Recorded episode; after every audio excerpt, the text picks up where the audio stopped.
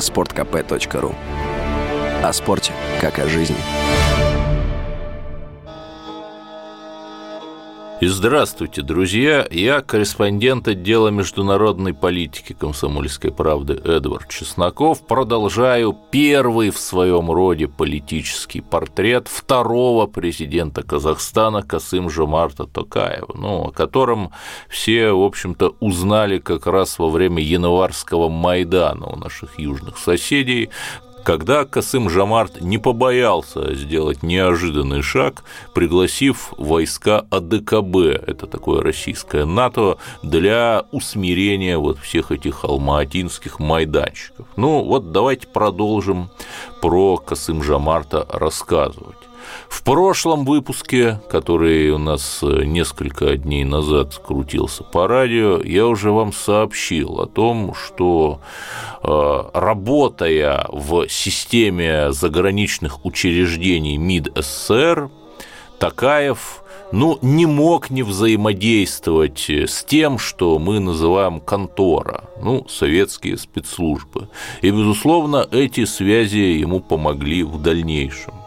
Теперь поговорим о самом интересном, о личной жизни. Вот на Западе, например, любой уважающий себя политик постит такие ванильные фоточки со своими близкими, мол, смотрите, я такой же, как вы. Но это на Западе. А на Востоке власть сакральна. И поэтому в биографии Такаева на его официальном сайте семейное положение обозначено ровно одной строкой – разведен.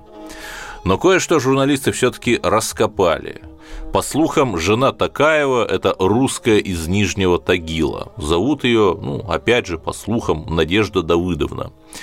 И что интересно, есть публичный реестр юридических лиц, я в него захожу, вбиваю эту фамилию, имя, отчество Такаева Надежда Давыдовна и нахожу действительно в российском реестре индивидуальных предпринимателей, то есть ИП, с 2005 до 2009 год существовало такое юрлицо – ИП Надежда Давыдовна Такаева. Зарегистрировано оно было в Москве, и профиль деятельности – сдача в наем собственной недвижимости. Отсюда можно предположить, экс-супруга последние лет 15 действительно живет отдельно от Такаева в столице России – там же, в хорошем московском районе Хамовники, есть квартира и у их общего сына, 38-летнего Тимура Касымжамартовича. Тот личность столь же непубличная, ну, говорят, занимается нефтяным бизнесом. И это хорошо, вот э, как молодежь наша, понимаете, не по улицам э, шастает, не на запрещенные митинги ходит, а вот э, бизнесом занимается. Ну, отлично же. В общем, очевидно отсюда – Язык общения в семье Такаевых русский. И на некоторые вопросы второй президент Казахстана, похоже, смотрит с нашей колокольни. Например, весной 2019 года первый свой госвизит в качестве президента он нанес в Россию. В декабре того же года Такаев посетил Германию и в интервью немецким СМИ заявил, что, в отличие от западных политиков, не считает присоединение Крыма к России аннексией, чем вызвал истерику украинского МИДа. Но мы забежали вперед. Как вообще Такаев смог заменить на первом посту бессменного Елбасы, но это, как вы понимаете, титул Нурсултана Назарбаева, который означает «отец нации». Ну, вот сейчас Касыму Жамарту 68 лет.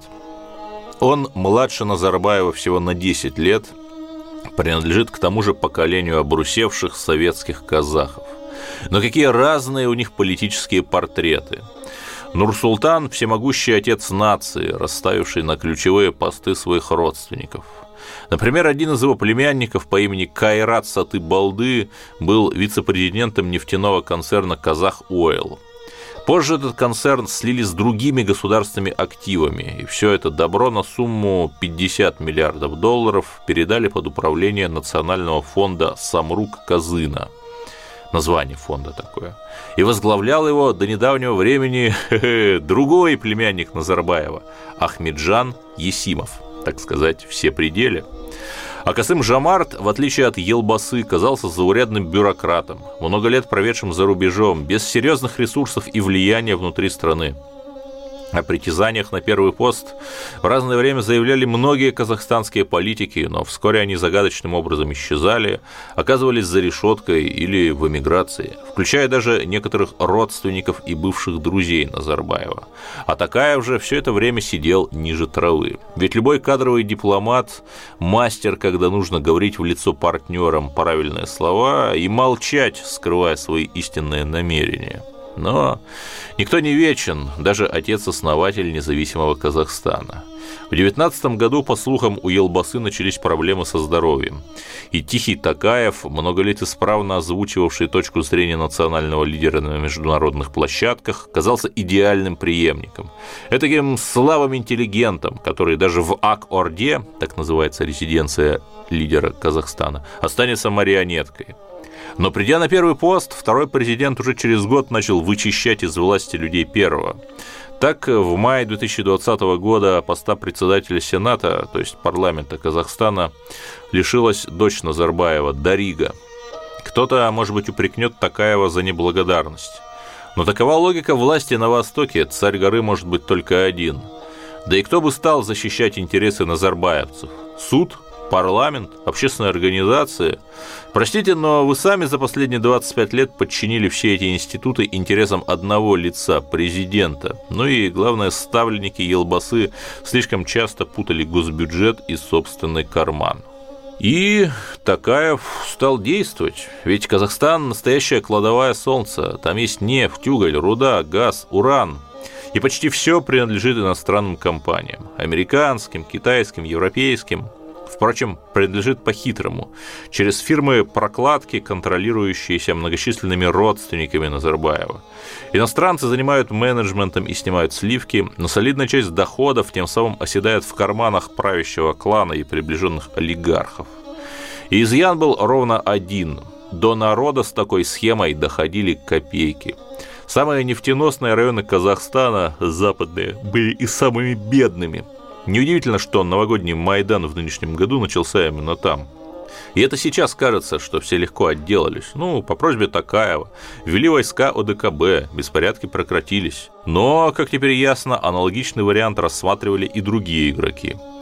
Первый президент Назарбаев играл в многовекторность, ввел Казахстан в состав организации тюркских государств, инструмента мягкой силы Турции – и вот представьте, Назарбаев или кто-то от его имени, связь работает с перебоями, поди разберись, обращается к Анкаре с просьбой ввести миротворцев. Да-да, к Анкаре, к Турции, а не к России.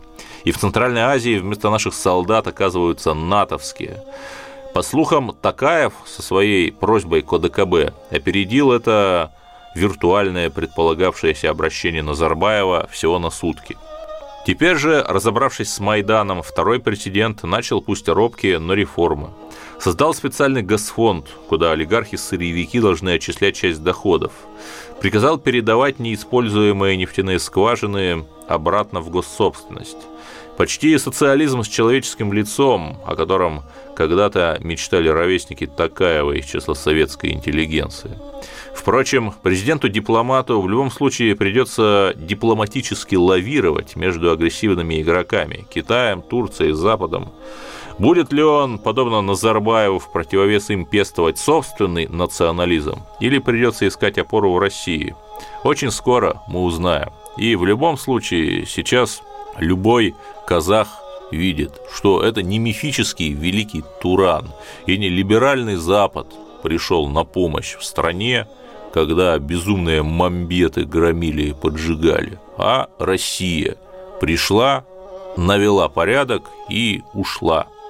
И, значит, очень скоро мы поймем, действительно ли Казахстан будет как-то больше э, расширять взаимодействие с Россией, или, оставаясь нестабильным, продолжить свою многовекторность, которая ни к чему хорошему не приводит. С вами был Эдвард Чесноков, корреспондент «Комсомольской правды» специально для Радио КП. Спорткп.ру О спорте, как о жизни.